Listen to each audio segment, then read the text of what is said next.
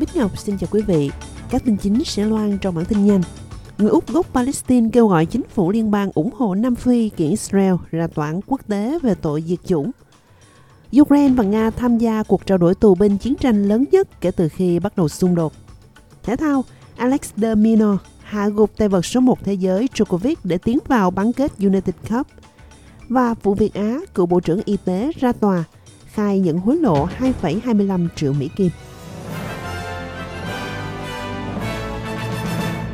Sau đây là bản tin chi tiết. Người Úc gốc Palestine đã kêu gọi chính phủ liên bang ủng hộ vụ Nam Phi, kiện Israel ra tòa án quốc tế về tội diệt chủng khi cuộc chiến ở Gaza vẫn tiếp diễn.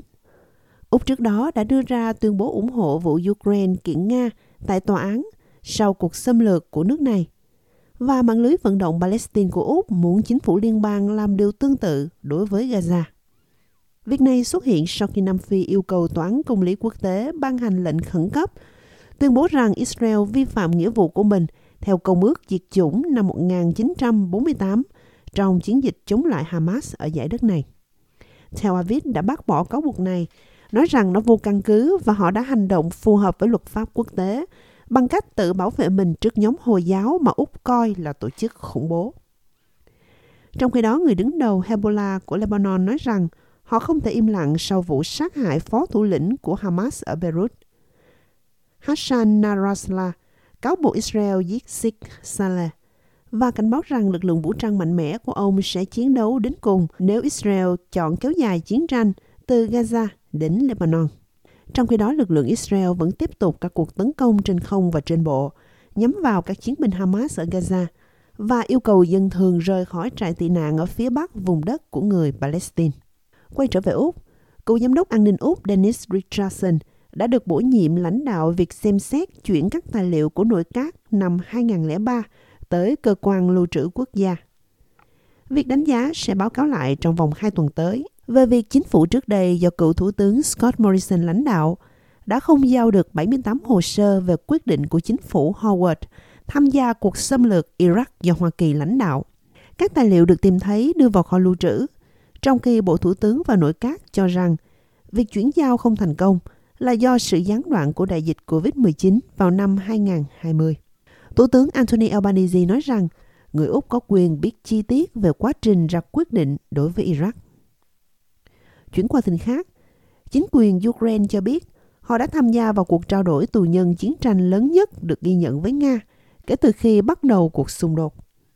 Đây là cuộc trao đổi tù nhân đầu tiên trong gần 5 tháng với hơn 200 người được mỗi bên trả tự do trong một cuộc đàm phán phức tạp liên quan đến quá trình hòa giải của các tiểu vương quốc Ả Rập. Bộ Quốc phòng Nga cho biết 248 quân nhân đã được Ukraine bàn giao, trong khi Ukraine cho biết họ đã đưa 230 người về nước, bao gồm 224 binh sĩ và 6 thường dân. Chuyển qua Mỹ thì một tòa án của nước này dự kiến sẽ bắt đầu tiết lộ tên của hàng chục người có quan hệ với nhà tài chính đã qua đời Jeffrey Epstein – Động thái này có thể tiết lộ những chi tiết mới về hoạt động buôn bán tình dục của ông ta trước đây. Epstein đã giao lưu với những tên tuổi khổng lồ ở phố Wall, hoàng gia và những người nổi tiếng trước khi nhận tội dụ dỗ trẻ vị thành niên bán dâm vào năm 2008. Ông tự kết liễu đời mình vào năm 2019 ở tuổi 66, trong khi chờ xét xử về tội buôn bán tình dục.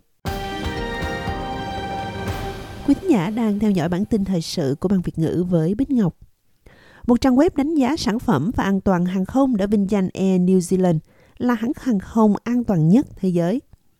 Hãng hàng không này đã giành được vị trí dẫn đầu từ người chiến thắng năm ngoái là Qantas.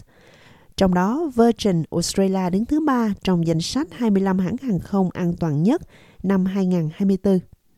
Tổng biên tập airlinerating.com Geoffrey Thomas cho biết, một lý do khiến Qantas mất vị trí số 1 là do đội bài cũ của họ.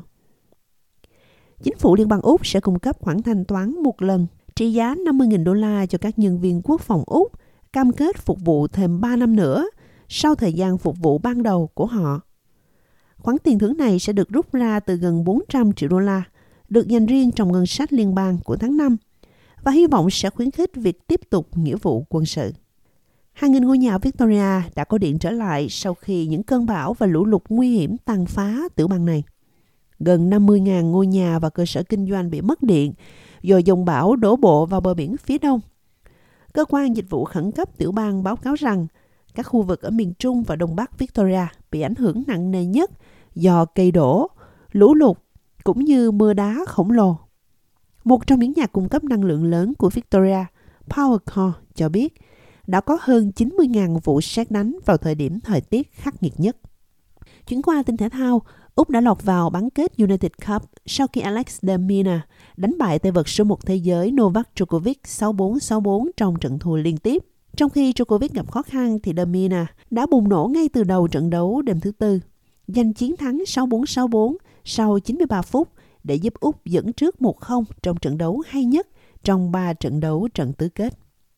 Chuyển qua tin Việt Nam, cựu Bộ trưởng Y tế Việt Nam ông Nguyễn Thanh Long và 37 người khác tiếp tục bị đưa ra xét xử tại tòa án ở Hà Nội ngày 3 tháng 1 với cáo buộc nhận hối lộ, hối lộ và đóng vai trò trong việc sản xuất, phân phối, thổi giá. Bộ dụng cụ xét nghiệm COVID-19 lên quá cao. Tại phiên tòa ngày 3 tháng 1, cựu Bộ trưởng Y tế Nguyễn Thanh Long khai đã nhận 2,25 triệu đô la Mỹ từ ông Phan Quốc Việt, Tổng Giám đốc Công ty Việt Á.